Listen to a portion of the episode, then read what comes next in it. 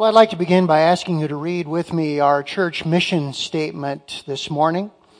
I took this right off of our website, and so let's read it all together. Bethel, becoming Christ followers who grow, connect, serve, and tell. Grow in our personal relationship with Christ, connect with others in biblical community, serve in our God given ministries, and tell others the good news of Christ. As we look at those four commitments of a Christ follower, I want to ask this morning which one do you think is the easiest for a church to neglect? And I think that it's the last one. I have a dear pastor friend who is now retired from uh, traveling ministry as a Bible teacher all across this country. And after being in multitudes of churches over many years, he said this Many churches are no longer emphasizing evangelism. And isn't that sad to hear? See, unless we are telling the good news, we really have no purpose for existing, do we? I came across this statement last week and I thought it was very interesting. I've never quite heard it put this way, but it says, a church without a mission is like a blunt pencil, no point. And how many want to belong to a church like that? That is like a blunt pencil and therefore has no point. Uh, how many of us want to have a Christian life like that? That is like a blunt pencil and therefore has no point. And we always have to ask ourselves this question what do we do to stay on mission? To never get to the place where, as a church and as Christians, it is okay for us not to tell the good news. Well, this morning, a big part of the answer to that question is what we discover as the Apostle Paul finishes his conclusion in the introduction to the book of Romans. Because we come in verses 14 through 17 to the great I am statements of the Apostle Paul. And what he does is he makes three very strong claims. Let's read them together this morning. I'm a debtor. I'm ready. And I am not ashamed. As long as those three attitudes characterize our church, hear me carefully, we will never be complacent. But when we lose those, watch out. In fact, if I lose those, watch out. If you lose those in your life, watch out. They are the key to always being a church and a Christian who very much wants to tell the good news. Now, this morning, I want you to open your Bibles back to Romans chapter 1. And as we come to the end of the introduction, before Paul begins the main body of the letter to the Romans, he shares with us these three very life altering, very life changing commitments that he had and that every Christian should have. And this morning, as we look at the I am statements of the Apostle Paul, let's ask the Lord to give us insight and understanding, and then beyond that, great conviction and motivation. Let's pray together for just a moment, shall we? Lord Jesus, how easy it is to become complacent. How easy it is to sing as we just did about the wonderful, glorious gospel that we have and how it's for all the world and every nation. And yet somehow to become content as a church and as individuals with not sharing it. We thank you for the heart of the Apostle Paul. We thank you for the great way that you used him. And help us now to gain insight as to why, and then to ask you to drill into our hearts the same convictions. For Jesus' sake, we ask it. Amen. Notice with me verse 14 of Romans 1. Paul says, I am under obligation both to Greeks and to barbarians, both to the wise and to the foolish. Here is the first commitment of the Apostle Paul. I am under obligation to all people. Now, as the apostle to the Gentiles, in verse 14, Paul was describing his mission field. And what he says here was the standard way of describing all races and all classes within the Gentile world. Greeks versus barbarians divided people by language and by culture. Uh, the Roman Empire had uh, adopted Greek as the common language of the day. And so it spread over the entire empire. If you could not speak Greek, uh, you would have been considered uncivilized. One of the things we learned when we went down to Guatemala is when the Spanish conquistadors showed up in Central America and they met the Quiche people in Guatemala they said about them that they had a dog language because it was a rough sounding language. Things haven't changed much, have they? That's the way people view those they see as less than themselves. And then wise versus foolish divided people intellectually. The Greeks were very proud of their educational system, their philosophy. They gave us the great philosophers like Plato, Aristotle, and Socrates. Whenever I go to a high school and I hear about student athletes, that comes right out of the Greek gymnasium, where they believed in training not only the body, but also the mind. And so anyone without that kind of training was considered simple or foolish. Now here's what Paul knew. Paul knew how people see each other is not how God sees us. Paul knew whatever these classifications that God sees all people exactly the same, God sees us only as sinners. Do you want to know the truth about the city of Rome? The philosopher Seneca said that the city of Rome was a cesspool of iniquity. And the writer Juvenal said the city of Rome was a filthy sewer with the dregs of the empire. How many think that's something worth bragging about? Come to our fine city and swim in our cesspool. Really something great to be bragging about. By the way, how many were swimming in that cesspool in the city of Rome? All of them were, weren't they? The Greeks and their high mindedness, the barbarians in their slums, all of them were swimming in the same cesspool. If you know anything about the life of Pastor Martyn Lloyd-Jones, he struggled for a year with God's call on his life to be a pastor. He was on his fast track to be a very high and respected medical doctor in the city of London. And the tipping point after a year of struggling was this very issue. He saw amongst the medical people the same sins and despair that he saw on the streets of London. If you've ever been around a doctor with a foul mouth, you know it can be just as foul as anybody on a football field or anywhere else. And after a year of struggling, Martyn Lloyd-Jones said the gospel is the answer, and he committed his life to the call of God to preach the gospel to everyone.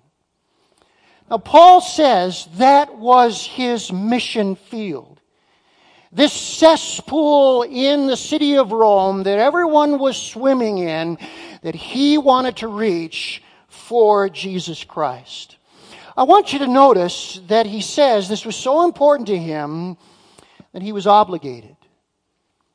He says, I am obligated. Very interesting word. It means to be a debtor. Now, there are two ways that you can become a debtor. One is you can borrow from somebody and then you have to pay them back. Don't raise your hand if you're a debtor to a bank and you have to pay them back. We've all been there and many of us are still there. But there's a second way you can be a debtor. You can receive something that is intended for someone else, and what you have to do now is what you have received, you have to deliver to that other person. Do you know the FedEx deliverer has this second kind of a debt? Whether it's the UPS deliverer or the FedEx deliverer, they are given packages by their boss that they are intended to deliver to someone else. And you know what a very good day for a driver is? When at the end of their shift, they arrive at the shop and their truck is what? Empty. Because they've just charged their debt and they've delivered all their packages. By the way, how many are happy when the FedEx driver gets your package to you?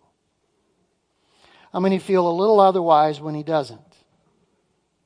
By the way, did you read about the mailman who did not deliver all his mail?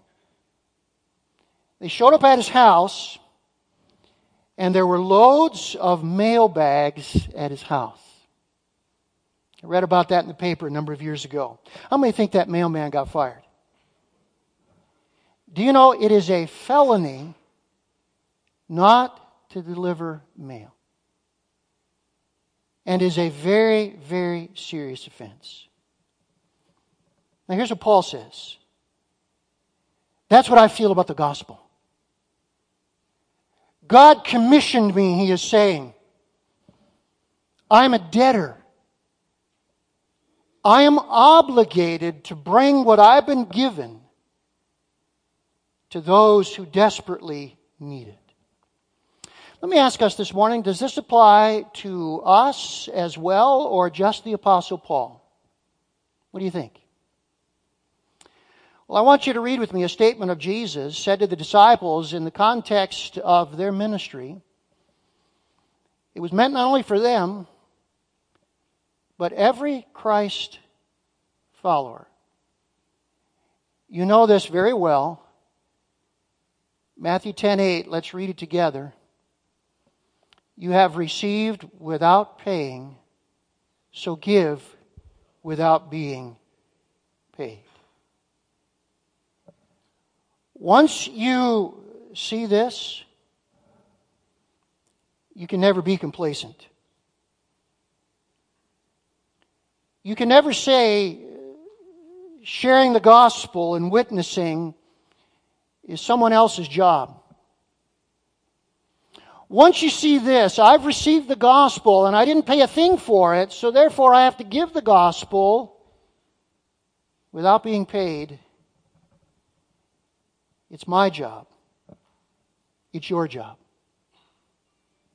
And once you see this, you will never be satisfied in a church that doesn't tell the good news.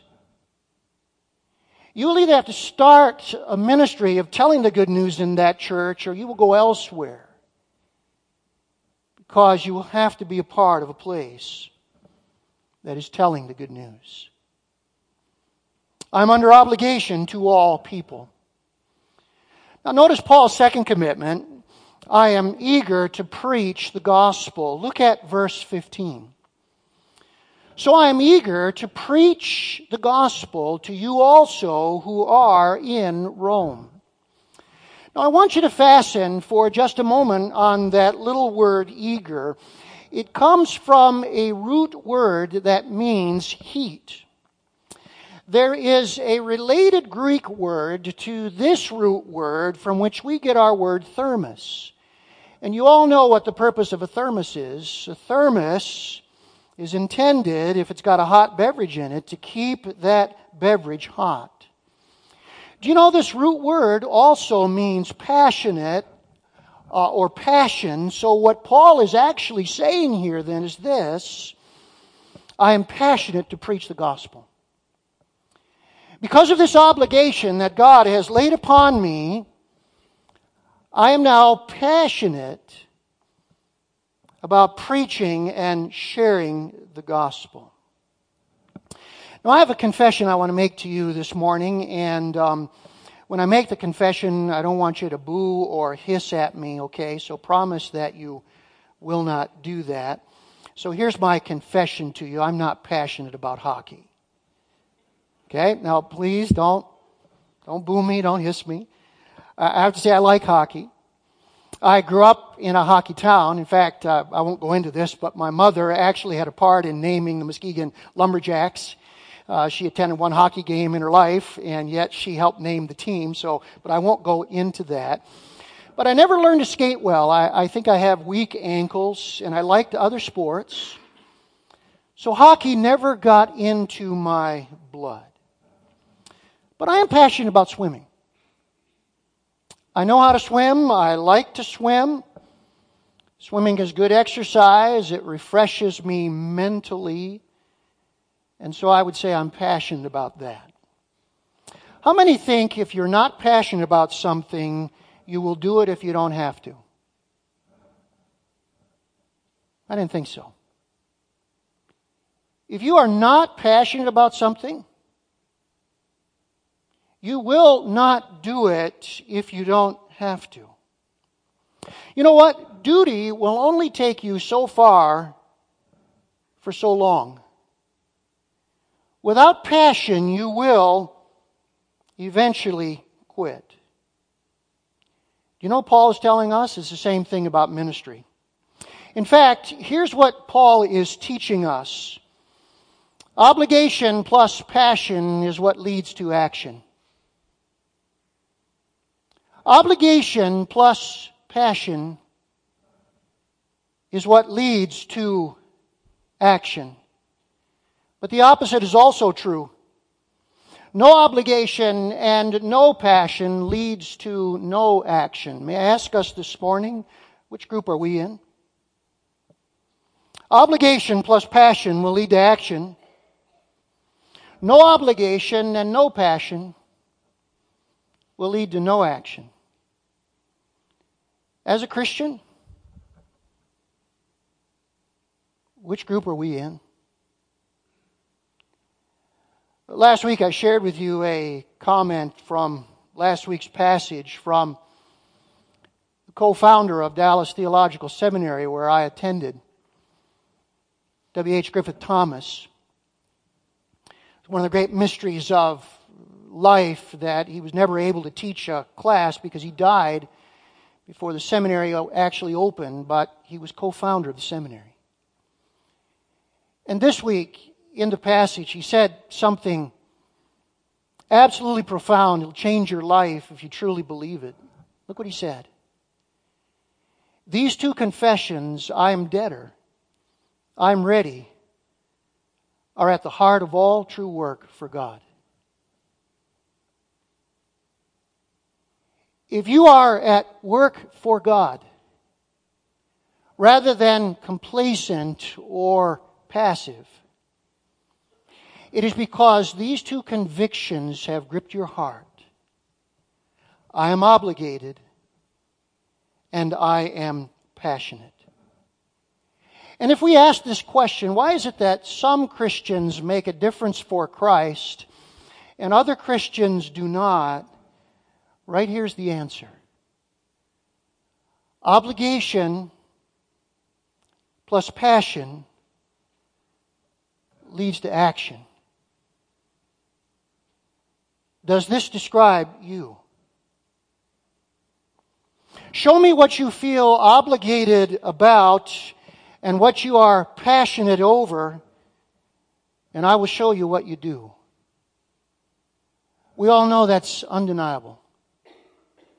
It's absolutely undeniable. Show us what we are passionate over and what we feel obligated about and you will always show us what we do. Let me ask you this morning a series of questions, and you give me a yes or no answer. Can you witness by teaching a Sunday school class? Yes. By listening to verses in Awana? By assisting in vacation Bible school? by reading the Bible to your children, by singing on a praise team, by serving on an everyday evangelism team, by participating in an adult Bible fellowship, by going with a mission team to Guatemala, by giving a gospel tract to somebody, by serving on the youth leadership team, by inviting a friend to church, by bringing your own family to church, by supporting a Christian camp, by supporting missions and missionaries. Now, let me ask you another question. Why do some people do those things while others do not? And the answer is right here obligation plus passion is what leads to action. Show me what you feel obligated over and passionate about, and I will always show you what you do. Paul says, I'm under obligation to all people, therefore I'm eager to preach the gospel. Now, notice the third one this morning. Number three. Paul says, I am not ashamed of the gospel. Look at verse 16.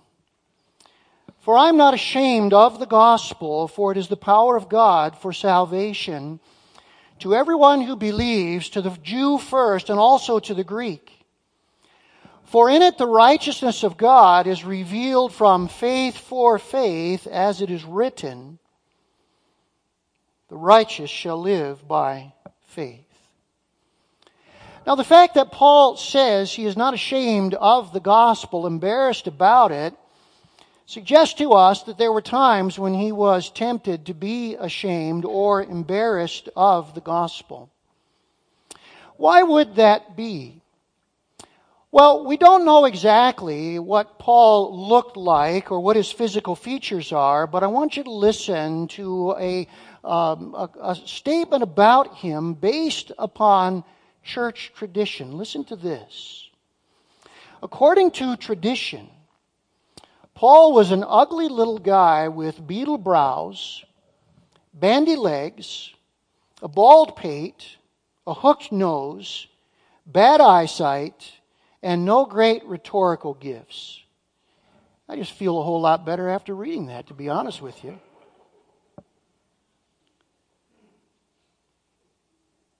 Do you think people in the city of Rome, the great capital of the Roman Empire, might be tempted to dismiss a guy like that? You mean they might be tempted to, to mock him and laugh at him and, and just to push him aside?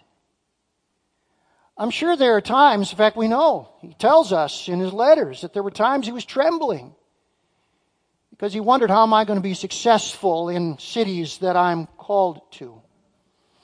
By the way, do you know some years ago, Christianity Today did a study of the reasons why people are afraid to witness?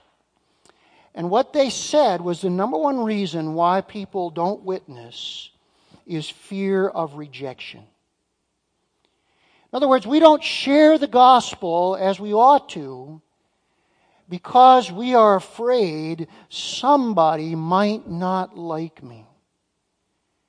And I'm sure there are times when Paul felt exactly that way. How did he overcome his fears? How do you and I overcome our fears? I said to our group yesterday before we went out, there's something about it. I'm nervous every time we go out. I've been doing this here at the church now for almost 15 years. And yet I still feel a certain nervousness. How do we overcome fear so that we can share the gospel? Well, I want you to notice the answer. For the Apostle Paul, it was his knowledge that the gospel is filled with power. Look what he says about the power of the gospel. Look at it here. In verse 16, he says the gospel has the power to save everyone who savingly believes And the gospel has the power to make people right with God through saving faith. And Paul knows there's nothing on earth that can do that like the gospel. Therefore, there is nothing to be ashamed or afraid about. Now let's look at the first one for just a moment, and then we'll look at the second one. Look at verse 16 for just a moment. I am not ashamed of the gospel, for it is the power of God for salvation. Look at that phrase, power of God for salvation, and see it today in a new way.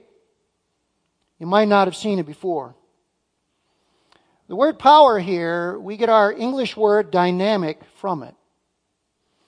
And something that is dynamic has an intrinsic ability to affect change. So when Paul here talks about the power of God, he's talking about an intrinsic ability to affect change as God works that ability in and through the gospel. And then when he says that this uh, power of God is for salvation, the idea of for there is not just simply that the gospel is made available, but that the gospel actually results in salvation. It issues in salvation. It is the power of God resulting in the salvation of men and women and boys and girls. You know what this is saying to us?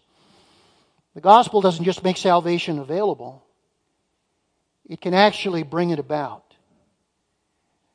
God so effectively works in the gospel that he can actually cause people to trust in Jesus. That's what Paul is saying. Now, uh, as I thought about this this week, I was reminded of a song that we sing in our church on a regular basis. If I was ahead enough of the ball, I would have had us sing this song earlier in the service. But this song teaches us this truth that Paul is seeking to help us understand here in verse 16. Let me share with you two verses out of this song. It is the song, I know whom I have believed. And the chorus says, And am persuaded that he is able to keep that which I have committed unto him against that day. Look at verse 2. I know not how this saving faith to me he did what? Impart nor how believing in his word wrought peace within my heart. What is that saying? That God in the gospel so works so powerfully that the very faith we need to believe, he imparts to us. And then verse 3, which we have sung many, many times here in our church, says it in a very similar way. I know not how the Spirit moves, convincing men of sin, revealing Jesus through the Word. What's the last phrase? Creating faith in Him. With as many times as I have sung these verses, I've never related them to Romans 1:16 the power of God resulting in salvation. God actually imparts the faith and creates the faith in us we need to believe. For by grace are you saved through faith. And this is not of yourselves, it is the what? gift of God, not of works, lest anyone should boast. Folks, that's power. The very faith we need to believe, we have often sung, reflecting this truth. God imparts, God creates, as Jesus is revealed in the Word. Yesterday was our first day out visiting. One of our teams went to a young college student who we met at Fall Fest five months ago. We had no idea how ready she was for the gospel. She attends a Bible believing church here in our town. I know one of the pastors at that church, but she had no assurance of salvation. I was not with the team that was there that day, yesterday, but when they came back, they said she just drank in the gospel. And as they shared it with her for the first time, though she had been in church for a long time, it all came together. And she found her heart being open to the Lord. Next week, this same team is going back to do a Bible study with her. Our newest trainee, one of our newest trainees is a, is a Gideon. He's from another church. And we had to say to him yesterday, now it doesn't always work like this. I said, I'm not sure I've ever seen it quite work like this on the first day that we're out. But here's the point there are times it does work like this. There are times it does work like this. And we prayed yesterday before we left, Lord, lead us to someone in whose heart you are working. And this young college student, a junior at NMU, was the one he led that team to. And then notice uh, the second reason why Paul is not ashamed of the gospel. The gospel has power to make people right with God through faith, saving faith. For in it the righteousness of God is revealed from faith for faith, as it is written in the Old Testament the righteous shall live by faith. How can a holy God accept unrighteous people into a relationship with himself? How can people in a city like Rome, swimming in the cesspool of iniquity, ever come to know a holy God? And Jesus died for their sins, says the Bible, and he rose again for their justification. And God accepts people who will believe based on the righteousness of Christ.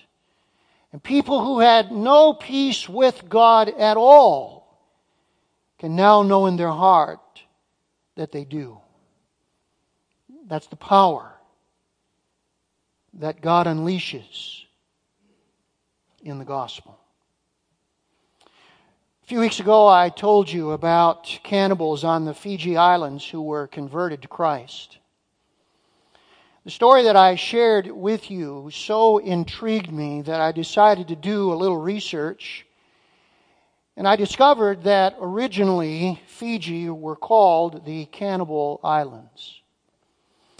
There are still remains there to this very day of their past in cannibalism. Let me just share one of those images with you today. This is called Cannibal Cave. And the reason they know these people were cannibalized is they can tell by the butchering scars on their bones. And if you were to say, what kind of people did this to them? The Apostle Paul would say, these are the barbarians.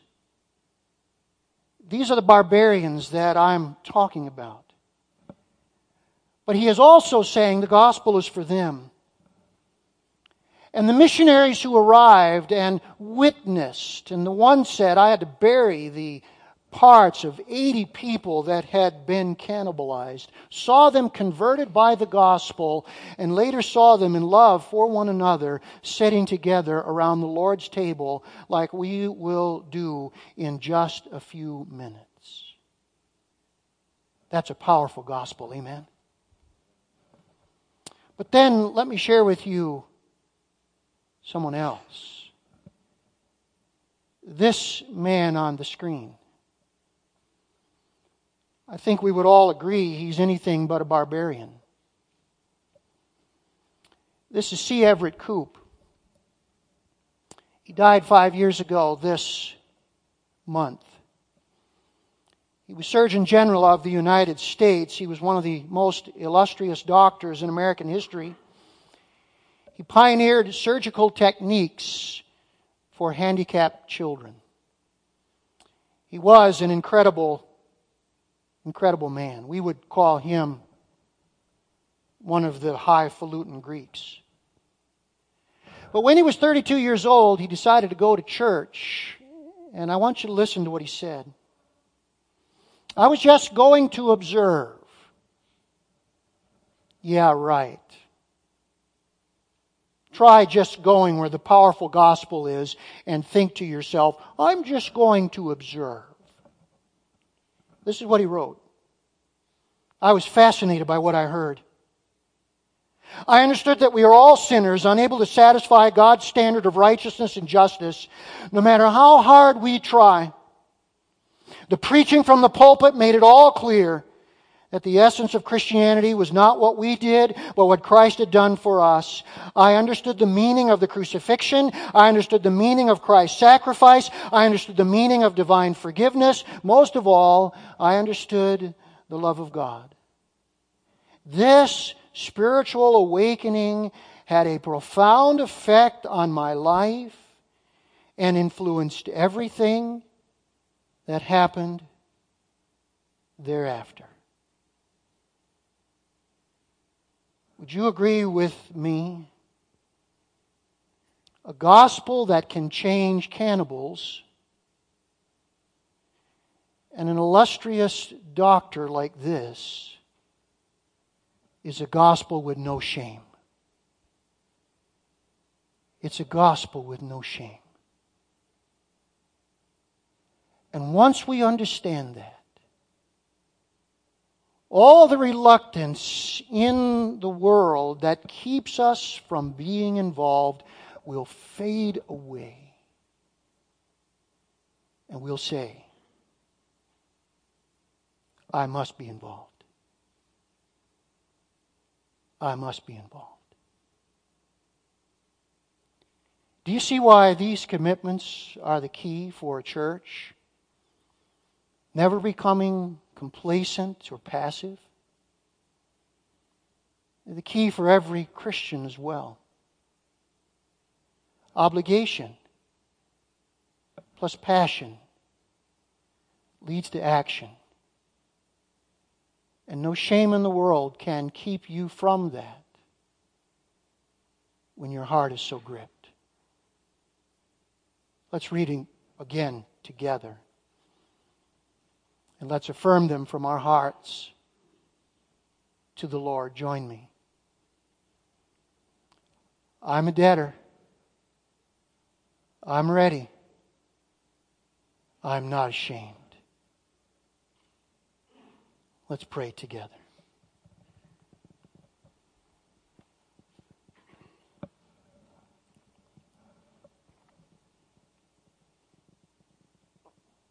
As our hearts are bowed and our eyes are closed,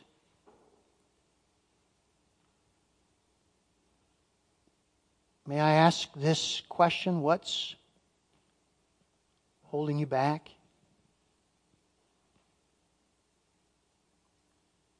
What's keeping you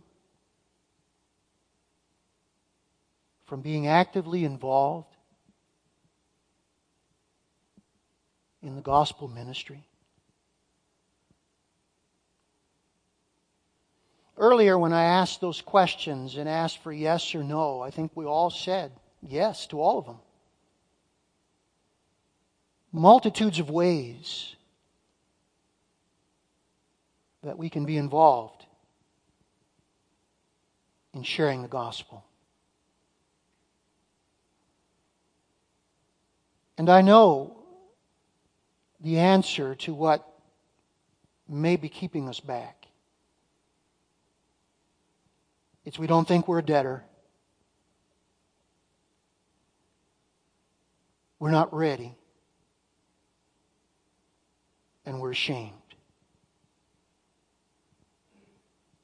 And those are issues all of us have to deal with God individually in our hearts over. And which one is it with you? Or more than one? Whatever it is, let the Holy Spirit put his finger upon it and deal with it with him. And as you pray for yourself, would you pray for our church? God, help us. If we ever get to the place where we do not say, I'm a debtor, I'm eager, and I'm unashamed. The day, God forbid, that should ever happen, we will become a mission field and no longer be a mission. And so pray for us. Pray for yourself. Pray for me. Pray for our leaders. Pray for our church. Father, thank you that you pour out blessings on those who have the same heart and passions and commitment that you have. And the songs we sang earlier came very easy to our lips. The Gospels for all creation, every nation, Christ's salvation. But it's so much more challenging to answer the call and to commit ourselves. And so may we do that today, knowing that as we do, the power of God is in the Word and in the gospel. And His blessing will always go with it. We love you today for what you've done for us. And now freely we have received freely we give. For Jesus' sake.